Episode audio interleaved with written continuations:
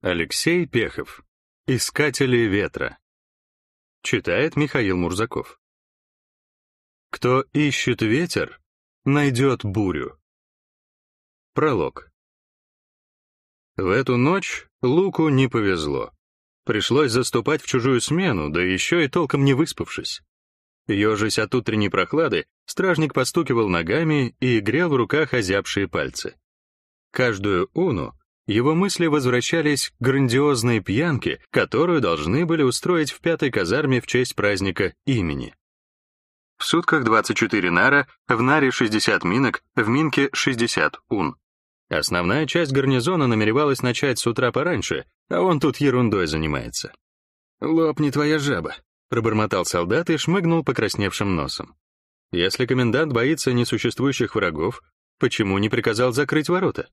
Последние годы огромные сорокаярдовые створки стоят нараспашку даже ночью, и ни одна крыса так и не осмелилась через них проскользнуть.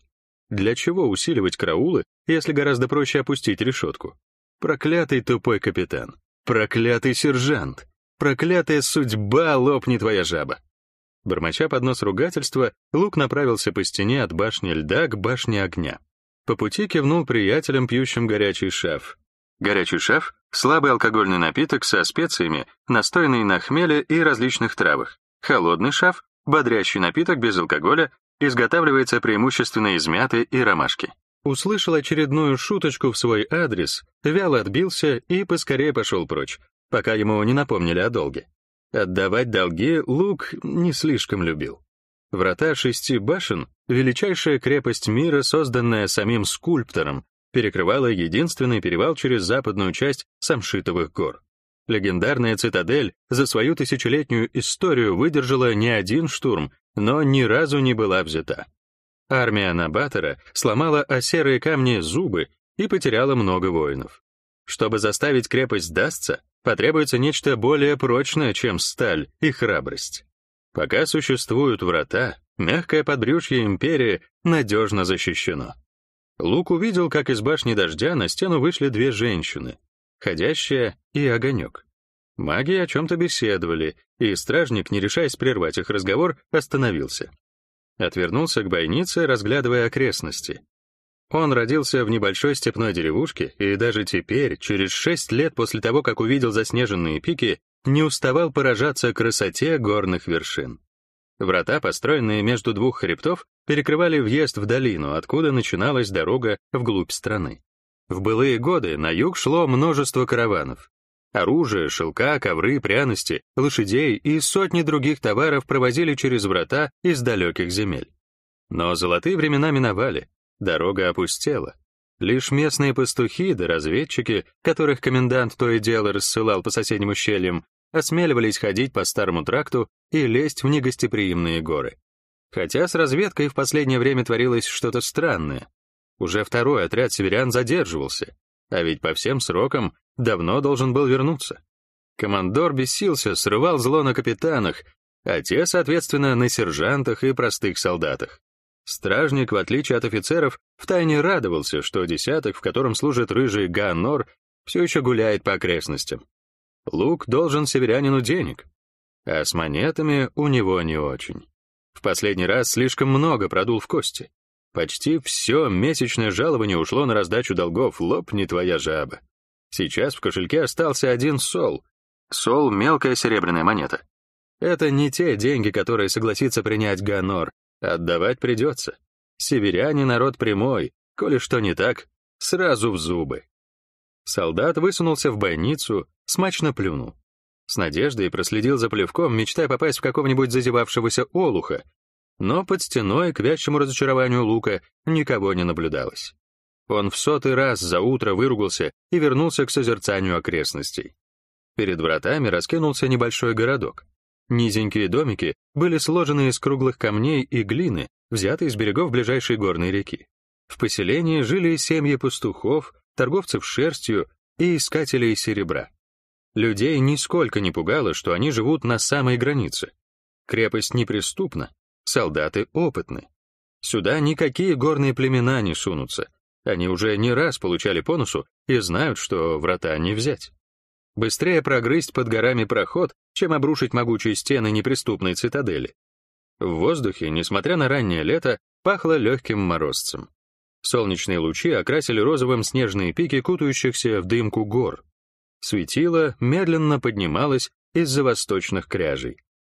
Еще Минка, и снег на вершинах засиял столь ярко, что Лук зажмурился и вновь помянул жабу. Когда стражник открыл глаза, он увидел, что на пустой утренней дороге показались два тощих мула, тянущих старенький фургон.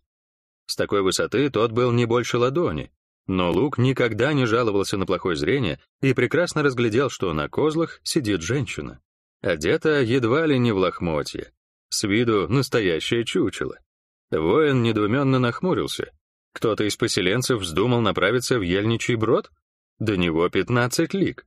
Вести шерсть на ярмарку, устроенную в честь праздника имени, глупо. Для успешной торговли следовало выезжать наров на шесть раньше. Теперь же только зря животин гонять. Если поспеешь, то только к самому закрытию торговли. Странный фургон, незнакомый. И эта баба, точно нищенка. Лук, нахмурившись, попытался вспомнить, у кого в городке два столь исхудалых мула и повозка с синим верхом в придачу. Перебор знакомых имен и прозвищ ничего не дал. Если стражника не подводила память, такой рухляди он ни у кого не видел. А ведь за время службы ему не раз доводилось стоять у створок, и всех, кто отправлялся по делам в Ельничий брод, солдаты хорошо знали. Тут одно из двух. Во-первых, мало ли кто проехал в городок, пока была не его смена. Во-вторых, незнакомый фургон мог притащиться из-за перевала, а следовательно, из самого Набатора. Странной повозке оставалось проехать до врат ярдов 200, когда Лука окликнул болтавшего с двумя другими стражниками приятеля. «Эй, Рек! Чего тебе?» — недовольно откликнулся тот. «Глянь!» Рек недовольно заворчал, но все же повернулся в указанном направлении. Несколько ун он с безразличием смотрел на дорогу, затем перевел взгляд на Лука. «И что? Знаешь такую?» «Нет». «Вот и я нет. Уж не с перевала ли?» Услышав про перевал, сидящие солдаты высунулись в бойницы.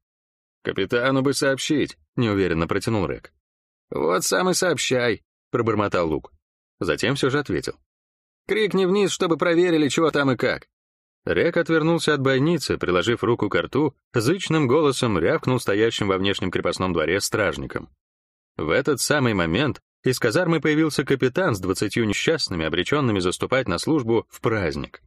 Между тем двое стражников вышли за стену и не спеша направились к фургону. Еще с десяток, в основном любопытствующие, встали у створок. Женщина натянула поводья и что-то ответила на вопрос солдата. Лук бы дорого дал за то, чтобы слышать, что именно. Зато через мгновение он увидел, как из фургона выскочили восемь человек. Шестеро оказались облачены в доспехи и прилично вооружены. От вида еще двоих кровь застыла в его жилах, а в животе неприятно закололо. Они носили белые балахоны, некроманты с Диса. Стражник хотел крикнуть, привлечь внимание ходящей, но от страха у него пропал голос. Вытаращив глаза, он смотрел на то, как воины в цветах Новоторского королевства убивают опешивших солдат и бегут к цитадели. Внизу завязался бой. Что-то треснуло, взвыло, зашипело, и капитана вместе с его людьми кровавыми ошметками разметало по крепостному двору. Посох одного из дисских колдунов излучал серое сияние. Вновь громыхнуло, на этот раз не в пример громче прежнего, и от некроманта и ближайшего к нему набаторца осталось мокрое место. Ходящая призвала дар, а огонек стоял рядом, прижимая ладони к спине госпожи. «Врата! Закройте врата, лопни твоя жаба!» — взревел опомнившийся лук. Он увидел, что со стороны городка к крепости во весь опор скачут несколько сотен всадников. Рядом с набаторцами, не отставая от лошадей ни на шаг, бежали худые, похожие на черных скелетов, создания. Морты. Рек оказался у огромного рога и, набрав в легкие воздуха, дунул. Низкий рев разнесся над башнями, возвещая о тревоге и поднимая гарнизон на ноги. Отовсюду бежали ничего не понимающие люди, многие были без оружия. Створки ворот, наконец, дрогнули и начали медленно закрываться. Слишком медленно. Под стеной кипел бой, шестерка набаторских воинов при поддержке уцелевшего колдуна могла продержаться до прихода основных сил. Загрохотала опускаемая решетка, затем еще одна. Тут же взревела, и по крепостному двору разнесся предупреждающий крик, что колдун сжег решетки. Если ходящая в ближайшей уны ничего не сделает, дела плохи. Словно отвечая на мольбу Лука, воздух замерцал, сгустился над госпожой и огоньком, превращаясь в гигантское многогранное ледяное копье. Оно развернулось, нацелилось на сдисца. В это время сидевшая на козлах фургона женщина отвлеклась от созерцания схватки и вскинула руку. Грохнула. Луку на мгновение показалось, что он умер и оказался под барабаном бога северян Уга. В ушах звенело, вокруг висела плотная завеса пыли. Стражник с удивлением понял, что упал. Он ошеломленно потряс головой, встал на четвереньки. В ушах шумело, по лицу, кажется, текла кровь. Сплевывая попавший в рот песок и отчаянно кашляя, он с трудом встал на ноги и бросился туда, где стояла ходящая. Гигантские камни, сложенные в стену великим скульптором, оказались вырваны и разбросаны на сотни ярдов. Одна из глыб упала на казарму второй роты, превратив ее в руины. Другая, опущенная точно из катапульты, разбила фасад башни дождя. Третья рухнула на дорогу, раздавив лепешку пяток набаторцев вместе с лошадьми и троих зазевавшихся мортов.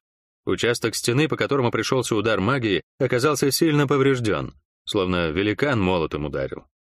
Но ходящая была жива. Позабыв недавнюю робость перед владеющей даром, Лук бросился к женщине и содрогнулся. Таких ран он не видел за свою службу и теперь старался смотреть только на уцелевшее лицо. Лишь сейчас он понял, что ей не больше 19 лет, и у нее небесно-голубые глаза. Она улыбнулась и сказала очень тихо, но удивительно внятно. «Передай сестрам, Корь вернулась». «Проклятая!» «Вы уверены, госпожа?» пролепетал задохнувшись от ужаса лук. Ходящая не ответила.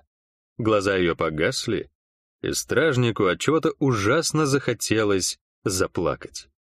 Череда магических ударов обрушилась на врата. Они уцелели, но перестали закрываться. Передовой отряд набаторцев продержался ровно столько, сколько требовалось для того, чтобы всадники и морты влетели во двор. Началось избиение. То и дело, серым полыхал посох с дисца, Проклятая все так же сидела на козлах фургона и со скукой наблюдала, как бесконечная сине-черная лента втягивается в павшую цитадель.